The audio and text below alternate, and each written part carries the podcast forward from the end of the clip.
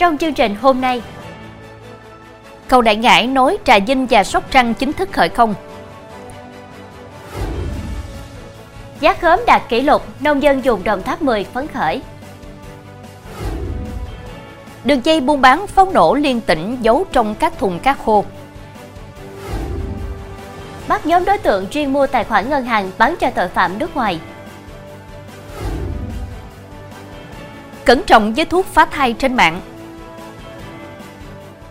Quý khán giả đang theo dõi chương trình Cửa sổ Đồng bằng phát sóng lúc 18 giờ mỗi ngày trên đài phát thanh và truyền hình Bến Tre.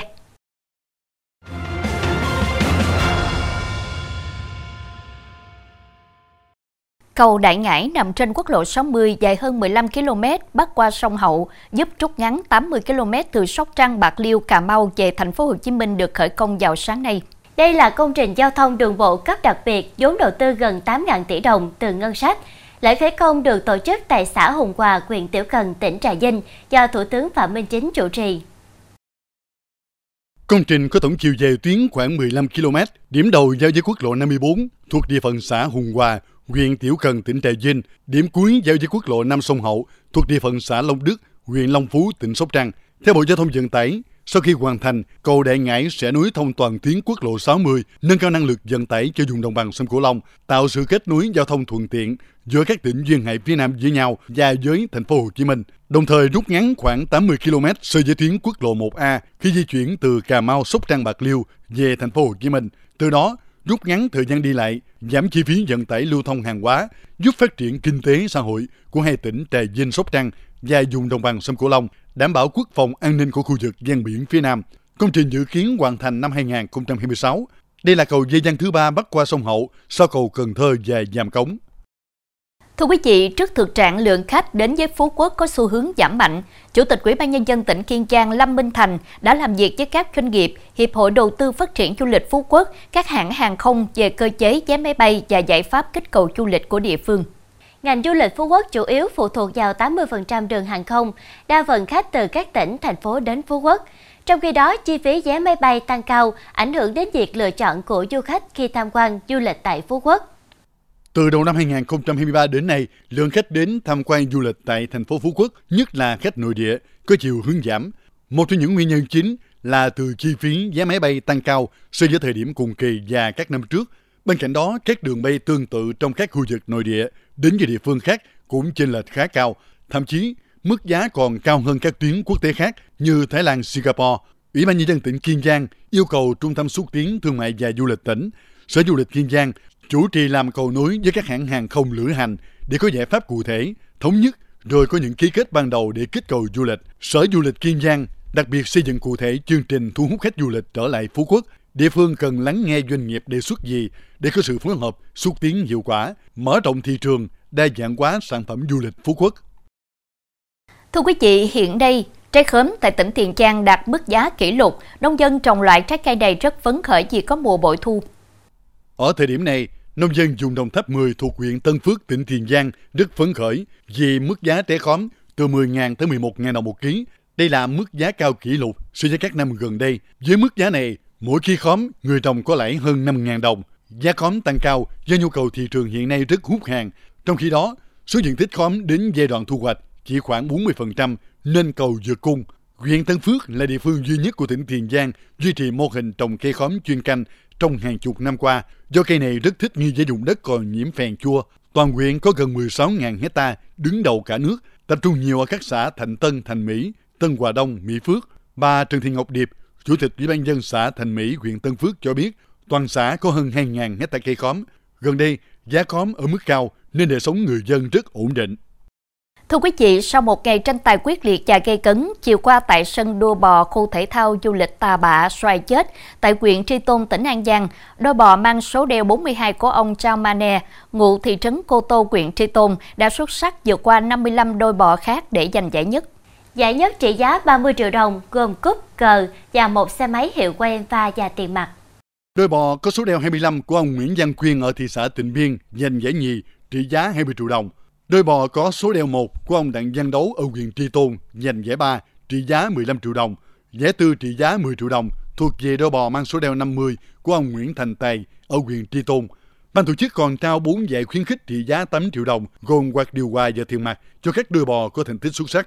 Ông Chao Mane, chủ nhân của đôi bò đoạt giải nhất, cũng xuất sắc đoạt giải người điều khiển bò xuất sắc Hội đua bò Bảy Núi trên cúp truyền hình An Giang lần thứ 28 năm 2023. Đôi bò giành được giải cao trong năm được chủ nhân chăm sóc kỹ để sang năm tham gia đua tiếp bởi đôi bò giành chiến thắng mang lại cho chủ nhân và cả phun sóc niềm vui để giành nhiều thắng lợi trên các lĩnh vực khác. Bò của phun sóc khỏe mạnh, có sức dẻo dai, cây bừa tốt, giúp cho người dân gieo trồng dễ dàng, đem lại vụ mùa bội thu, dân làng no ấm. Thưa quý vị, hôm qua tại công viên Sông Hậu ở quận Ninh Kiều, thành phố Cần Thơ, Hội Liên hiệp Phụ nữ thành phố Cần Thơ tổ chức lễ hội áo bà ba áo dài với chủ đề duyên dáng phương Nam. Đây là lần đầu tiên Cần Thơ tổ chức lễ hội trang phục áo bà ba áo dài với quy mô lên đến 5.000 người tham gia và được xác lập kỷ lục Việt Nam. Đoàn diễu hành được chia thành hai hướng, một bên là trang phục áo bà ba, bên còn lại là áo dài. Tất cả đều tích cực hưởng ứng tạo nên khí thế và niềm hân hoan với tình yêu dành cho trang phục truyền thống. Trong đó, những phụ nữ trong trang phục chiếc áo bà ba rực rỡ sắc màu, được kết hợp với chiếc nón lá, khăn rằn, là biểu tượng chân chất và thật thà của người phụ nữ Nam Bộ. Lễ hội còn tái hiện lại những trang phục áo dài cổ xưa dành cho cô dâu, chú rể. Lễ hội cũng nhằm tôn vinh nét đẹp, giá trị và lan tỏa tình yêu với chiếc áo bà ba, áo dài, sự hòa quyện giữa trang phục truyền thống và hiện đại của phụ nữ Việt Nam và phụ nữ Nam Bộ. Tại lễ hội, Viện Kỷ lục Việt Nam, Hội Kỷ lục gia Việt Nam đã chính thức xác lập kỷ lục Việt Nam đối với nội dung duyên dáng phương Nam. Sự kiện diễu hành áo bà ba và áo dài cùng thời điểm có số lượng người tham gia đông nhất. Trong phần sau sẽ có Đường dây buôn bán pháo nổ liên tỉnh giấu trong các thùng cá khô.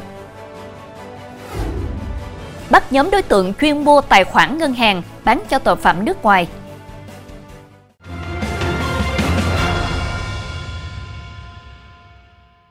Thưa quý vị, Công an thành phố Hồ Chí Minh vừa triệt phá đường dây vận chuyển buôn bán tàn trữ hàng cấm là pháo nổ hoạt động liên tỉnh với số lượng lớn nhất cả nước từ đầu năm đến nay. Để qua mặt cảnh sát, nhóm này tạo vỏ bọc là đơn vị kinh doanh dịch vụ vận tải. Pháo nổ được ngụy trang trong các thùng xốp chứa cá khô, ghi sẵn thông tin người nhận. Công an thành phố Hồ Chí Minh đã ra quyết định khởi tố, ra lệnh bắt tạm giam Tăng Quốc Tiến, sinh năm 1978, Đặng Duy Linh, sinh năm 1992, Danh Tích, sinh năm 1990, Nguyễn Đăng Thành, sinh năm 1990, cùng 9 đối tượng khác về tội buôn bán, tàn trữ, vận chuyển hàng cấm.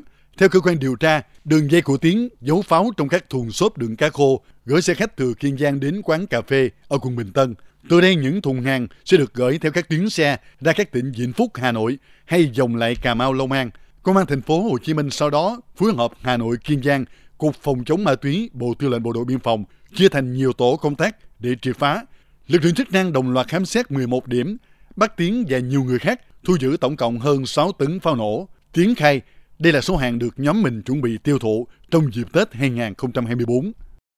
Công an huyện Tân Phú, tỉnh Đồng Nai đang điều tra vụ một người dùng xăng châm lửa tự đốt mình và người yêu xảy ra tại ấp 3 xã Phú Lộc. Do bạn gái đòi chia tay nên người đàn ông đã dùng xăng đổ lên hai người rồi tự thiêu. May mắn người phụ nữ đã chạy thoát. Nạn nhân là ông C, tên gọi tắt 50 tuổi, ngụ thành phố Biên Hòa. Bước đầu công an xác định khoảng một năm trở lại đây, ông C và bà N tên gọi tắt 54 tuổi, ngụ xã Phú Lộc có quan hệ tình cảm với nhau. Gần đây, bà N có ý định chấm dứt tình cảm với ông C, nhưng ông C không đồng ý nên mua xăng với ý định tự thiêu. Sáng qua, bà N đi thể dục về, ông C đi theo nói chuyện, rồi bất ngờ kéo bà N vào nhà, đổ xăng lên người cả hai để châm lửa đốt. Bà N dùng chạy ra ngoài nên may mắn thoát nạn. Khi ngọn lửa được dập tắt thì ông C đã tử vong. Thưa quý vị, sau khi trên mạng xã hội xuất hiện clip ghi lại cảnh nam thanh niên không đội mũ bảo hiểm, dùng chân phải điều khiển xe máy trên đường Hà Huy Giáp, đội cảnh sát giao thông trật tự công an thành phố Biên Hòa, tỉnh Đồng Nai đã nhanh chóng vào cuộc xác minh. Công an thành phố Biên Hòa đã lập hồ sơ xử phạt vi phạm hành chính đối với Võ Giang Tâm, 18 tuổi, ngụ thành phố Biên Hòa, với số tiền 9 triệu đồng về hành vi dùng chân điều khiển xe máy trên đường. Qua xác minh, Công an thành phố Biên Hòa xác định lúc 3 giờ 30 phút ngày 11 tháng 10, Võ Giang Tâm điều khiển xe máy trên tuyến đường Hào Quy Giáp theo hướng công viên Biên Hùng, Mũi Tàu. Khi đến đoạn đường Quyết Thắng, thành phố Biên Hòa, Tâm dùng chân phải gác lên ghi đồng để điều khiển xe máy. Lúc này Xuân Tiến, bạn của Tâm, chạy xe máy bên cạnh, lấy điện thoại ra quay video clip và đăng lên Facebook cá nhân. Tại cơ quan điều tra, Tâm thừa nhận hành vi vi phạm trật tự an toàn giao thông. Qua test nhanh, Tâm dương tính với chất ma túy. Liên quan đến hành vi dùng chân điều khiển xe máy, Tâm bị lập biên bản vi phạm hành chính 9 triệu đồng. Phạm Ngọc Đạt sinh năm 2002, ngụ huyện Anh Sơn, tỉnh Nghệ An, cùng 7 đồng phạm mua tài khoản ngân hàng của người dân rồi bán lại cho nhóm tội phạm ở nước ngoài.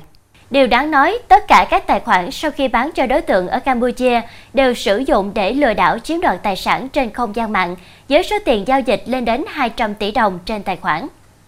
Để lừa đảo nạn nhân, Đạt cùng với các đối tượng trong đường dây thông tin tới bị hại rằng hiện Đạt đang có nhu cầu mua lại thông tin tài khoản ngân hàng nhằm chạy các chương trình quảng cáo với giá 1,5 triệu đồng một tài khoản. Khi bị hại đồng ý bán thông tin cho Đạt, Đạt sẽ chủ động liên hệ với các đối tượng tại nước ngoài và bán lại với giá 4 triệu đồng một tài khoản. Quá trình điều tra, bước đầu cơ quan công an xác định nhóm của Đạt đã lừa đảo mua lại thông tin của 23 tài khoản ngân hàng, thu lợi bất chính trên 55 triệu đồng. Đáng nói, tất cả các tài khoản sau khi được Đạt bán cho đối tượng ở nước ngoài sử dụng để lừa đảo chiếm đoạt tài sản trên không gian mạng. Hiện chuyên án đang tiếp tục được điều tra mở rộng.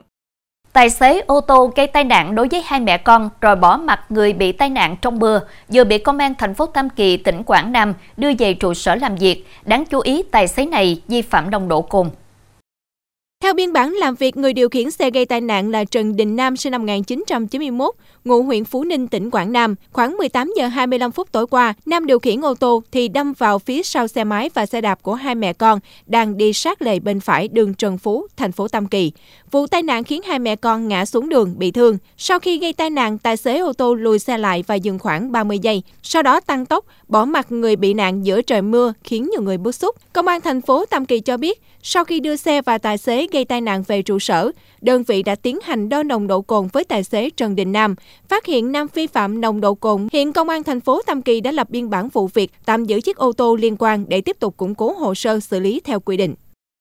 Sau mỗi vụ nuôi tôm hùm, người dân ở xã Cam Lâm, thành phố Cam Ranh, tỉnh Khánh Hòa kéo lồng bè vào bờ để vệ sinh và dứt bỏ lưới rác thải xuống biển gây ô nhiễm môi trường. Hiện thành phố Cam Ranh đang định hướng người dân chuyển đổi hình thức từ nuôi trồng truyền thống sang áp dụng nuôi công nghệ cao, góp phần giảm thiểu tình trạng gây ô nhiễm môi trường, vừa đảm bảo lợi nhuận và hiệu quả kinh tế. Theo người dân, mỗi ngày có khoảng từ 50 đến 100 lồng nuôi được kéo vào khu vực này vệ sinh, thay lưới mới chuẩn bị cho vụ nuôi tiếp theo. Tuy nhiên, trong quá trình vệ sinh, toàn bộ chất thải như là vỏ hàu, ốc, rác nhựa, lưới hỏng được vứt thẳng xuống biển.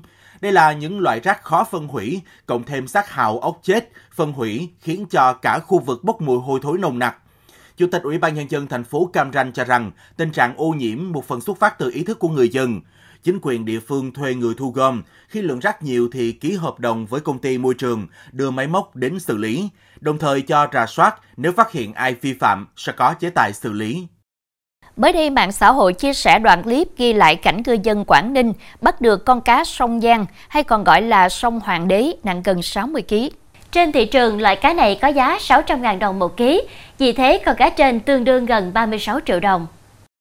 Theo người dân phường Bình Ngọc, thành phố Móng Cái, con cá do một nhóm ngư dân đánh lưới được rồi mang vào mũi ngọc bán. Con cá được xác định là cá sông vàng, loại cá nổi tiếng của vùng biển Quảng Ninh. Cá sông vàng có thịt trắng ngon và có mùi thơm đặc biệt, nhất là cá ở khối lượng trên 15 kg. Trước đây ngoài khơi Vân Đồn, ở những ngư trường lớn như Bạch Long Vĩ, Cô Tô hoặc xa hơn, ngư dân vẫn đánh bắt được loài cá này, nhưng giờ rất hiếm, chủ yếu chỉ thấy ở những bè nuôi sông vàng chuyên biệt. Trong phần sau của chương trình, Nhật thực hình khuyên 2023 gây kinh ngạc với dòng lửa ngoạn mục. Cẩn trọng với thuốc phá thai trên mạng.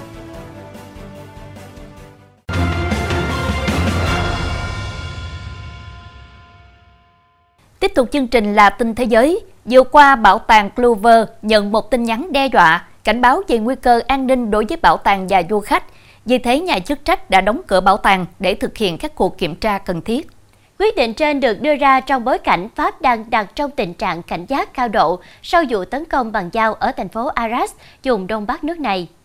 Giải thích với báo giới về động thái trên, người phát ngôn Bảo tàng Louvre cho biết bảo tàng đã nhận một tin nhắn đe dọa, cảnh báo về nguy cơ an ninh tiềm tàng đối với bảo tàng và du khách tại đây. Trước đó, Tổng thống Pháp Emmanuel Macron đã ra lệnh huy động 7.000 binh sĩ để tăng cường tuần tra an ninh tại các khu trung tâm thành phố lớn và địa điểm du lịch trên khắp cả nước. Lệnh trên được đưa ra một ngày sau khi xảy ra vụ tấn công bằng dao tại một trường học ở thành phố Arras, khiến một giáo viên thiệt mạng và hai người khác bị thương nặng. Pháp đã báo động an ninh mức cao nhất sau vụ tấn công này. Từ những bức phát họa chuột Mickey, cậu bé người gỗ Pinocchio, người tuyết Olaf trong phim Nữ hoàng băng giá, đến chiếc giày thủy tinh của nàng lọ lem cùng rất nhiều những tác phẩm nghệ thuật và đạo cụ đã được trưng bày tại cuộc triển lãm nhân kỷ niệm 100 năm thành lập hãng Walt Disney diễn ra tại London, Anh. Không chỉ được chiêm ngưỡng những tác phẩm nghệ thuật dường như chỉ xuất hiện trong phim, du khách còn được trò chuyện trực tiếp với những người làm nên các tác phẩm này. Qua những trao đổi với các đạo diễn hay các diễn viên lồng tiếng, du khách có thể hiểu sâu hơn về những bộ phim mà mình yêu mến. Dự kiến trong tháng tới, một triển lãm tương tự sẽ được khai mạc tại thành phố Chicago của Mỹ để kỷ niệm dấu ấn 100 năm của hãng phim hoạt hình nổi tiếng này. Nhật thực hình khuyên ngày 14 tháng 10 khiến những người quan sát bầu trời trên khắp châu Mỹ kinh ngạc với dòng lửa ấn tượng. Nhật thực hình khuyên xảy ra khi mặt trăng, mặt trời và trái đất cùng nằm trên một đường thẳng, nhưng do mặt trăng nhỏ hơn không thể che hết mặt trời nên để lại một phần rìa sáng có dạng hình khuyên. Cơ quan hàng không và vũ trụ Hoa Kỳ NASA cho biết hiện tượng nhật thực bắt đầu được nhìn thấy ở khu vực Tây Bắc Thái Bình Dương tại các bang California, Nevada, Utah, Arizona, New Mexico và Texas của Mỹ, đưa đến các quốc gia Mexico, Guatemala, Belize, Honduras, Nicaragua, Panama, Colombia và Brazil. Được biết, lần nhật thực hình khuyên tiếp theo sẽ diễn ra vào năm 2046.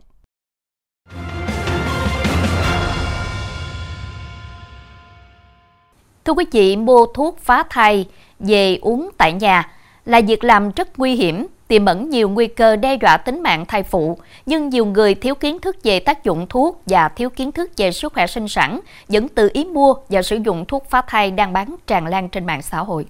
Thời gian qua, các bệnh viện trên cả nước đã xảy ra không ít ca cấp cứu, bệnh nhân nhập viện do băng huyết, chủ yếu là các bạn còn rất trẻ. Mới đây, Bệnh viện Đa khoa vùng Tây Nguyên lần đầu tiên cấp cứu điều trị cho một bệnh nhân bị chảy máu ồ ạt do tự uống thuốc phá thai tại nhà. Bệnh nhân 19 tuổi, ngụ tại huyện Krông Bông, tỉnh Đắk Lắk, mang thai lần đầu, khoảng 15 tuần tuổi nhưng không đi khám thai. Bệnh nhân vào với một cái tình trạng mất máu nhiều, uh, mặt nhăn, nhỏ, khó bắt và uh, khó thở nhẹ, À, huyết áp à, à, thì không đo được. Thì chúng tôi tiến hành hồi sức cho thở oxy thì xử lý cấp cứu là bằng cách là là gấp cái cái cái khối thai đang xảy thập thọ ở cổ tử cung để cầm máu. Đối với trường hợp này mà không được uh, uh, cấp cứu xử lý kịp thời thì sẽ có nguy cơ đe dọa tử vong. Bệnh nhân đã tự lên mạng tìm hiểu thông tin và đặt mua thuốc phá thai tại nhà, gồm 4 viên misoprostol uống một lần và dẫn đến sự cố. Theo bác sĩ sản khoa, bản chất thuốc này có tác dụng điều trị chính là viêm dạ dày tá tràng, tác dụng phụ là làm mềm và mở cổ tử cung, gây cơn gò tử cung. Việc chỉ dùng thuốc misoprostol để đình chỉ thai nghén là hoàn toàn sai cách, nhất là trong trường hợp thai đã quá 7 tuần tuổi.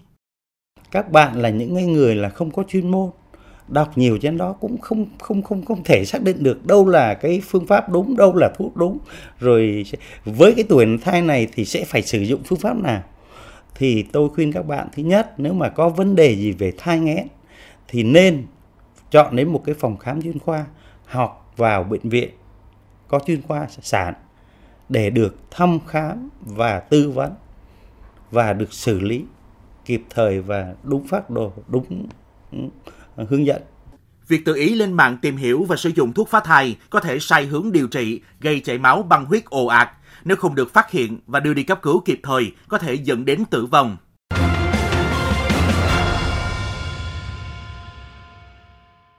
Trước khi khép lại chương trình, xin kính mời quý khán giả đến với các thông tin được cập nhật đến sát giờ lên sóng.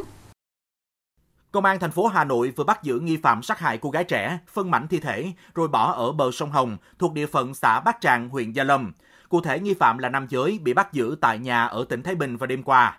Được biết nạn nhân là nữ 19 tuổi, sống tại Hà Nội và từng là Á Khôi trong cuộc thi sắc đẹp. Trước đó vào trưa 13 tháng 10, nhiều phần của thi thể của một cô gái được phát hiện ở nhiều chỗ khác nhau trên sông Hồng, đoạn qua huyện Gia Lâm. Phần thân của nạn nhân được bọc kính bằng xi măng và tảng đá. Phần đầu được phát hiện ở gần bờ sông Hồng, xã Bát Tràng, huyện Gia Lâm. Chiều cùng ngày, các phần thi thể được tìm thấy toàn bộ. Thông tin vừa rồi cũng đã khép lại chương trình hôm nay. Hẹn gặp lại quý khán giả vào lúc 18 giờ ngày mai trên đài phát thanh và truyền hình Bến Tre. Lan Anh Đoan Trang xin kính chào tạm biệt.